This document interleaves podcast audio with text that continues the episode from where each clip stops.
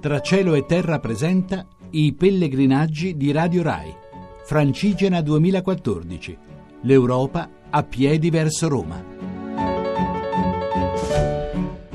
Un saluto da Sergio Valsania e da Pedro Mari, Radio Corsica, Frequenza Mora. E Petro Mari oggi è arrivato a Buon Convento. Sì, difficilmente, ma sono arrivato sì, a Buon Convento eh, dopo aver attraversato una Toscana diversa, eh, abbastanza diversa rispetto a ieri. Eravamo tutti in foreste, querce, piccoli campi, vigne, orti. Eh, oggi sono campi vasti, pianure vaste di cereali, con meno abitato. Ho l'impressione che un'agricoltura più intensiva, fondamentalmente diversa. Dove per più intensiva intendi più estensiva. Di più estensiva, ho sentito i due termini, sì, di più estensiva, sì, sicuramente.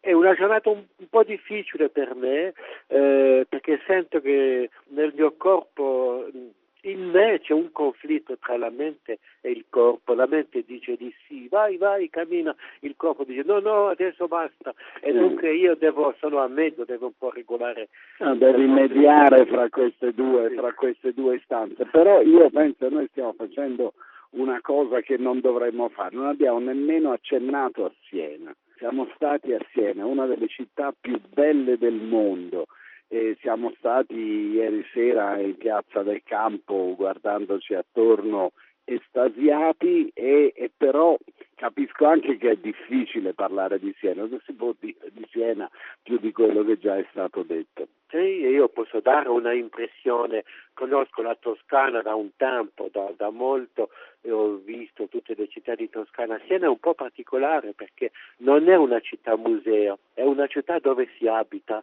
e si vive dove c'è i turisti, il palio, eccetera, i campanili, va bene, eh, da visitare, c'è molte cose, ma c'è la vita, c'è la vita, c'è gli abitanti.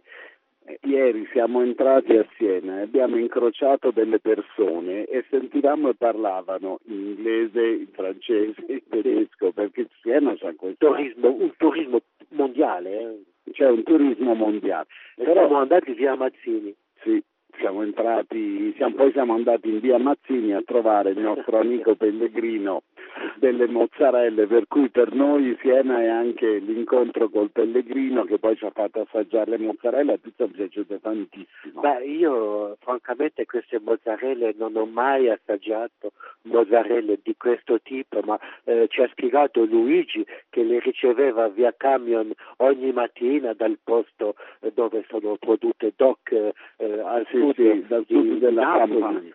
No, è interessante che per parlare di Siena noi parliamo di mozzarelle importate da un campano che ha messo su questa strana attività. Eh, ma è, è, la sua morale che è interessante perché lui le vende in giornata e la sera se ne ferma e non ne vende più. Sì, sì, sì. Di Siena vorrei dire anche un'altra cosa, io a Siena ci sono stato tante volte, sono fiorentino, e però Siena mi ha colpito questa volta in maniera particolare perché eh, per il, il, pellegrino che arriva a piedi da qualche parte la conquista, diventa più sua.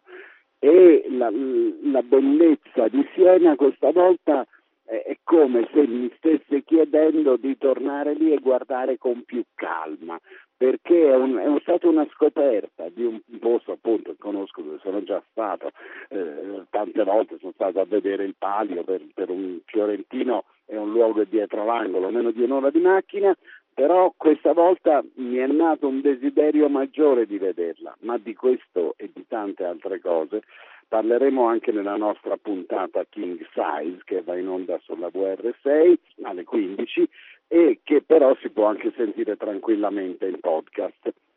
Eh, detto questo devo solo dire che ciò che accade accade anche per merito di Massimo Quaglio, Giovanna Savignano ed Edoardo Melchiorri.